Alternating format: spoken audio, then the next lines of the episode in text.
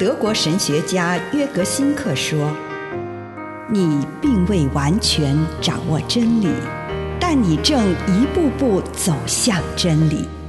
你不是真理，但真理会塑造你。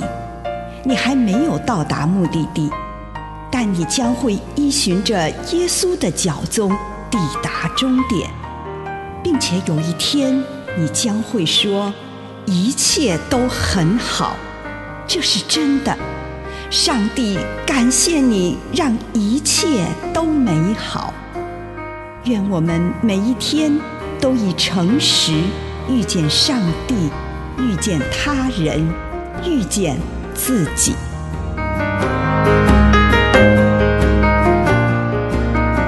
十架七言之一，宽恕的泉源。路加福音二十三章三十四节。父亲啊，赦免他们，因为他们不晓得自己在做什么。耶稣十架七言的第一句话，指出基督信仰一个重要的源头：宽恕。许多人苦于无法宽恕自己，或者他们因为无法宽恕那些曾经伤害他们的人而倍感痛苦。耶稣在十架上的这句话，就是一座让我们引用的宽恕泉源。借此，我们可以成功的宽恕自己与别人。宽恕是一座医治的泉源，没有宽恕，我们就无法拥有美好的生命，没有宽恕，我们就无法与人共处。因此，当我们无法接纳自己，或者无法原谅别人的时候，我想要将耶稣这句话放进我的心里。耶稣这句话也是让我们宽恕别人的好方法。很多人会说：“我无法原谅这个人，他伤害我太深了。”这时候，如果我告诉他们，你应该原谅他，因为这是耶稣的命令。如果你不原谅他，会伤害了你自己。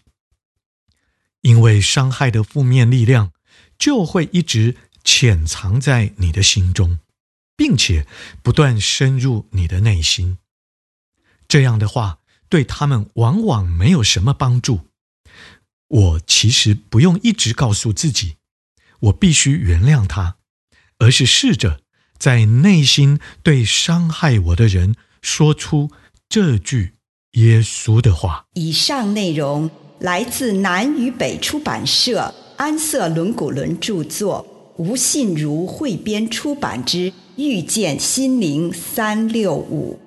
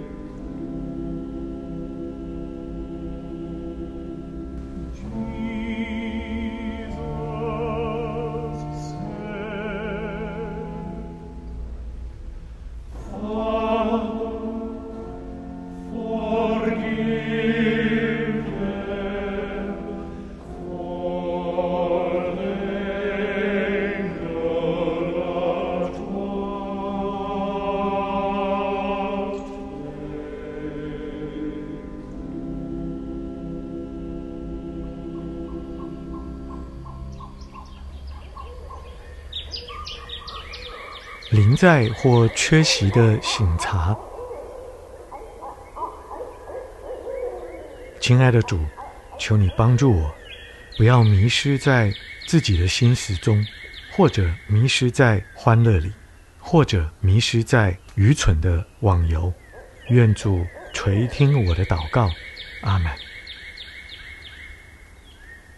请你用一点时间感恩，为过去的一天所领受到的祝福，无论是一个还是两个，是大的还是小的，向上帝献上感谢。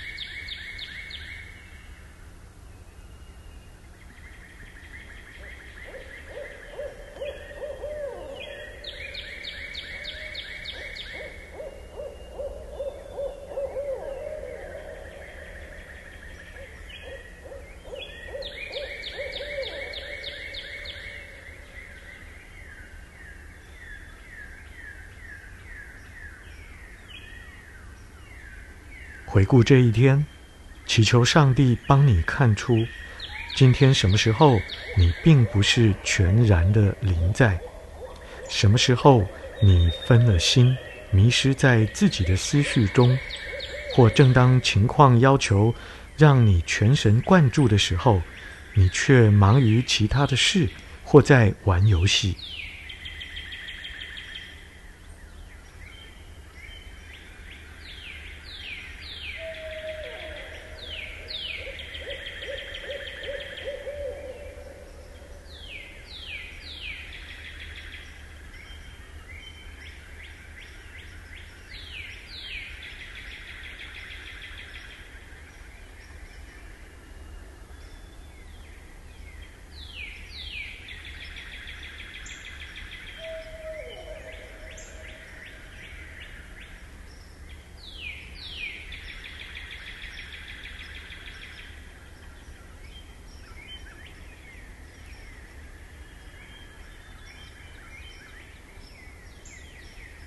求上帝帮你看出这样的分心与缺席所造成的恶果，也帮你看出，如果当时能全然置身于当下，又会有多少更好的结果呢？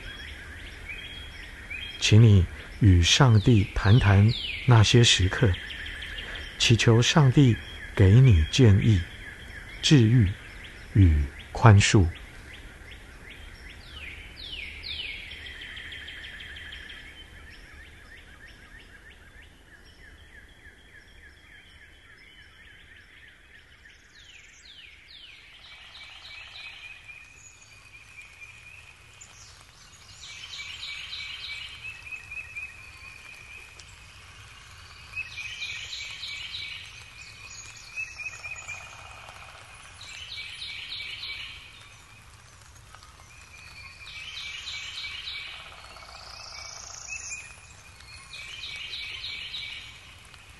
当你回顾这一天，也认出那些自己全然置身于当下的时刻，那些时刻是恩典满溢的时刻。也许，那正是有人需要你去聆听或需要帮助的时刻，而上帝给你这样的恩典，让你能派上用场。也许，那时正碰上一项困难。并且复杂的任务，恩典让你能够全心投入。又或许，这单只是那么一刻，你对你内在的美善有一种全然的认知，在你的里面，在你周遭的人们当中，在每一口呼吸之中，停顿一下，为了今天那些充满恩典的时刻。感谢上帝。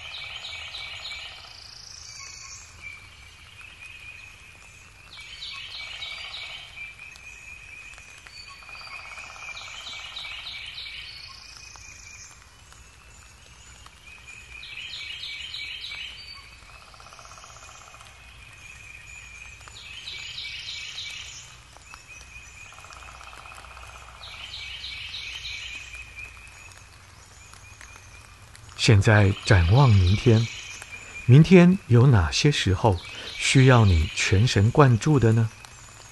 什么时候将可能受到诱惑，以至于迷失在思绪中，或某些令人分神的事物上？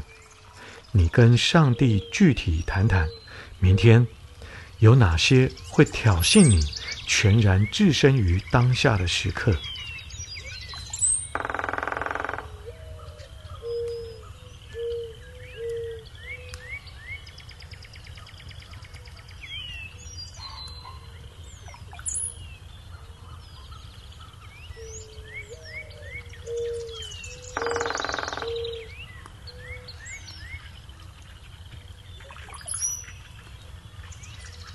亲爱的主，求你帮助我，让我能有忠心、专一的心志，做我手中的工作。